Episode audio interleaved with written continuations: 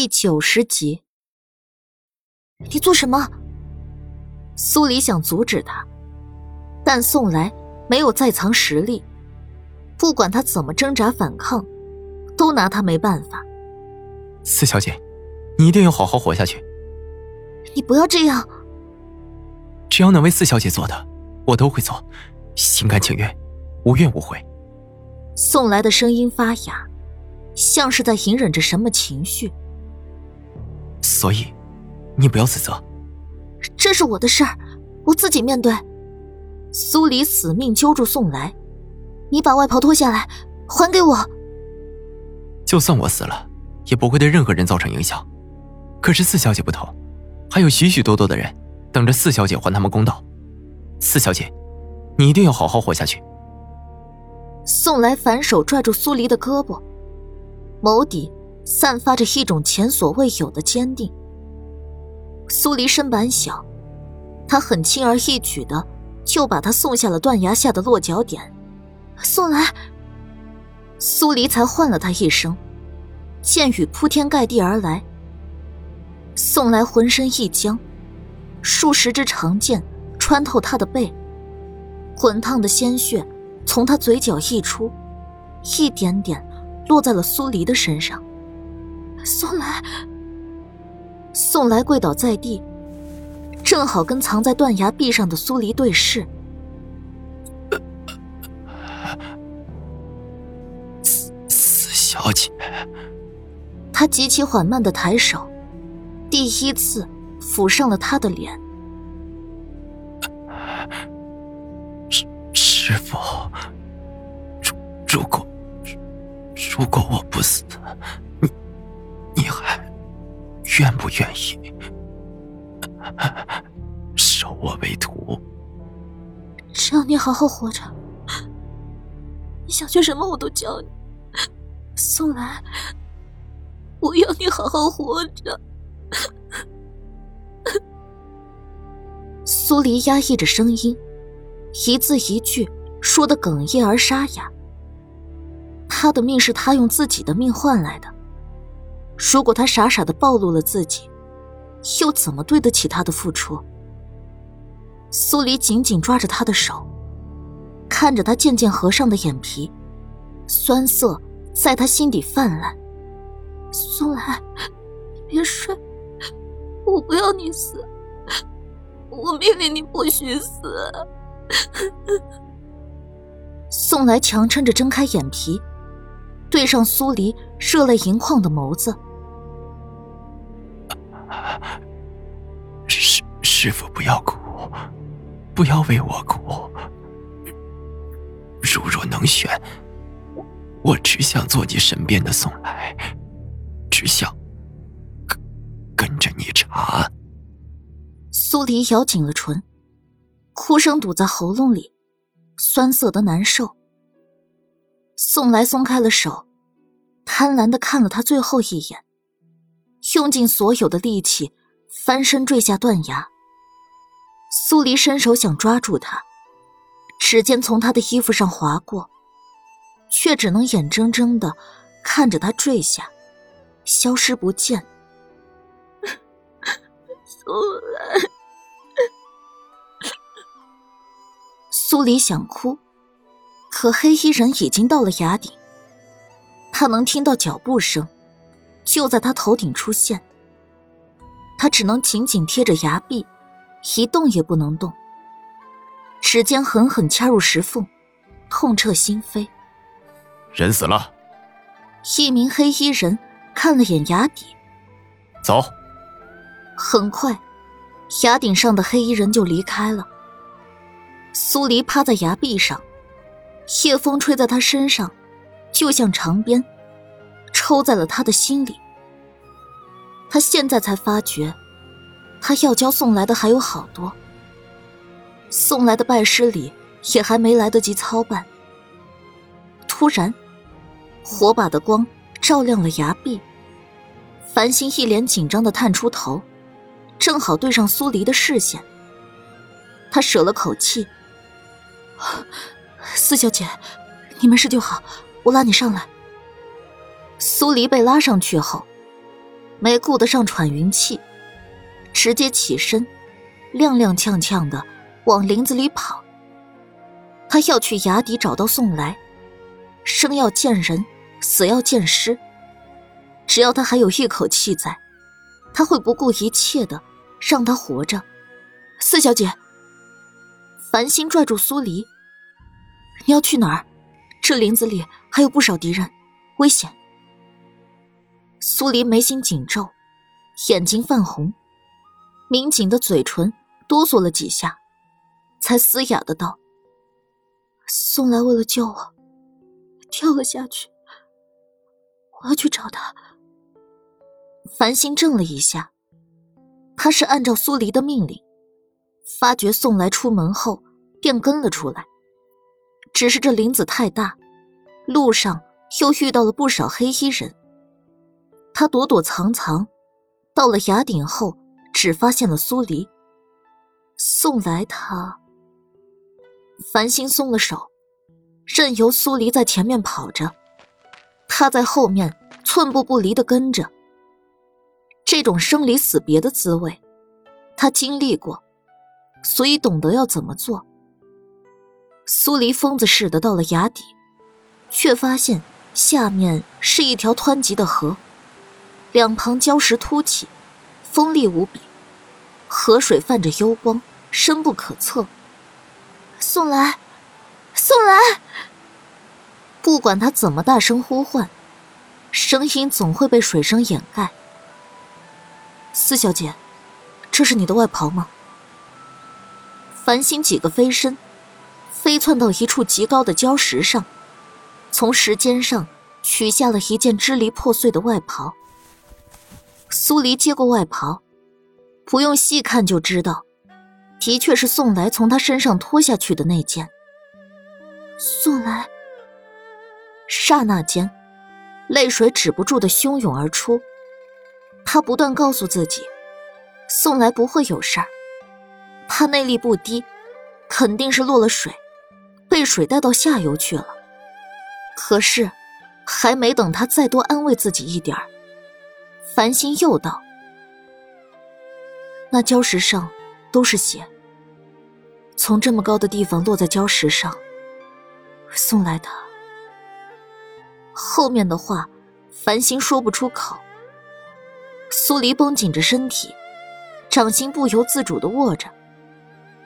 四小姐，繁星担忧的唤了一句：“ 我要把他找出来，死也要见尸。”苏黎不顾一切的想往河里跳，不管宋来被河水带到了哪里去，他都要把他接回来。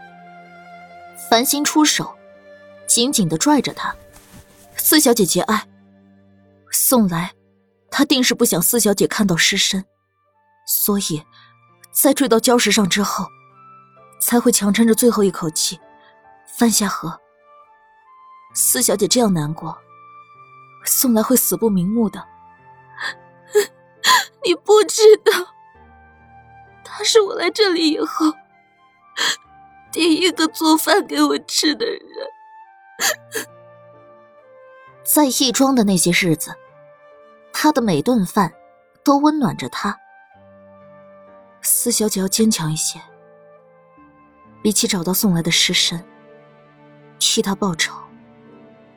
将坏人绳之以法，才是重中之重啊！苏黎挣扎的动作蓦地停下，向来面无表情、不爱说话的繁星，安慰起人来，直戳人心窝。是啊，他这样漫无目的的去找送来的尸体，错过了手刃仇敌的最佳时机。不仅是送来，就连娟娘的冤屈。也没办法得到平息。见苏黎平息了情绪，繁星这才松了手，但依旧挡在他面前，防着他往河里跳。你方才过来的时候，有没有看到武王府的人？苏黎镇定了下来，声音依旧沙哑：“没看到，我是一路跟着送来过来的。”走吧，一定不能让那巫族人被救走。苏黎紧了紧拳头，最后看了眼湍急的河流，转身，迈出艰难的一步，朝来路而去。繁星跟在后面，虽然只看到他的背影，但却能感觉到他的身上散发出一种危险而冷冽的气息。就像一只被惹火的狮子，让人彻骨生寒。两人上到崖顶，才走了几步，林子里就响起一阵急促的脚步声。繁星瞬间把苏黎护在身后，一片火光亮起，莫连锦颀长的身影出现在眼前。苏黎，看到苏黎安然无恙，莫连锦绷紧的神经这才放松。苏黎刚刚才饮下去的酸涩，在见到莫连锦的那刹那，倾巢而出，将他淹没。他像个受了委屈的孩子似的，几步奔了过去，抱住他，窝在他胸口，泪水一点点浸湿他的衣襟。莫连锦连忙抱紧了他，拍着他的背，脸色瞬间难看。怎么了？苏黎吸了吸鼻子，随着他关切的声音，他的难受全部被抹平。他离开他的胸口，直接抬手把眼泪擦干。刚刚有事儿，现在没事了。莫连紧抓住他的手。为什么哭？先别说这个。苏黎拢紧眉头。一扫刚才的委屈，眸底闪现出一抹凌厉的光。长笛他们呢？有没有事儿？那个巫族人。莫莲锦将自己的披风解下，替他披上。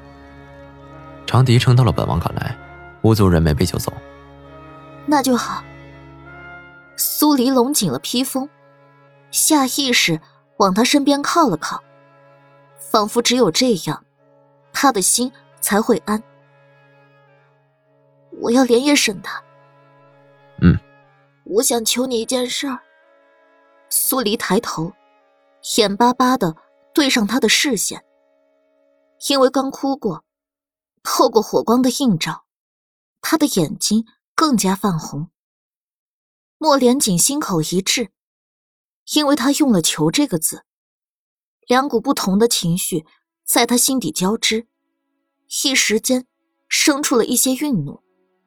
你知道的，只要你开口，不管是什么事，本王都能替你办，无需你求。我，苏黎咬了下唇，听出他的情绪有意。宋来为了救我，扮成我，跳下崖了。我想请你派人去寻他，生要见人。死要见尸。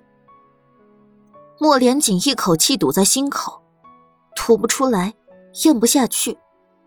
好半天，才冲青木抬手。青木了然，带着几个人离去。一行人开始下山，他不出声，他也跟着沉默。直到快接近山脚时，他才不合时宜的吐出一句：“说刚才是本王为了救你而跳下去。”你会不会比现在多难过几分？苏黎像触电般抬头看他。你记住，只许你这一次，为了别的男人掉眼泪。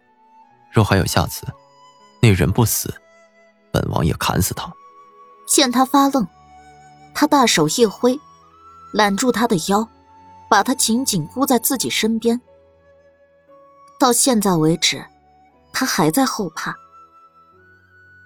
他不知道，如果这世上没了他，他会变成什么样子。苏黎没有挣开他，被他揽着。他身上森冷的气息裹着他，就像为他裹了一层防护。外面的种种都没办法伤他一分一毫。这一刻，他才有点相信，他似乎是真的在乎自己，因为事关巫族。那个巫族人没被送去府衙，而是被送到了莫连锦的地方。在那里，苏黎看到了长笛几人，除了身上落了些轻伤外，其他都还好。屋子里点着烛火，有些昏暗。长笛过来，朝自家王爷行了一礼后才道：“那人嘴硬的很，各种药刑都用上了，也没法撬开他的嘴。”莫连锦微微合手，护着苏黎进入里面。当所有人见到那巫族人的惨样后，都忍不住倒吸了口冷气。繁星到底是个女孩子。转身就去外面吐了。苏黎抿着唇，脸上没过多的表情。巫族人被绑在一个木架子中间，披头散发之下，身上全是血污。除去其他的伤，他的肚子被剖开了一个缺口，肠子都掉了出来。只要他垂头，就能看见自己的内脏。尽管这样。他还是昂着头，咬紧了牙关，没说一个字。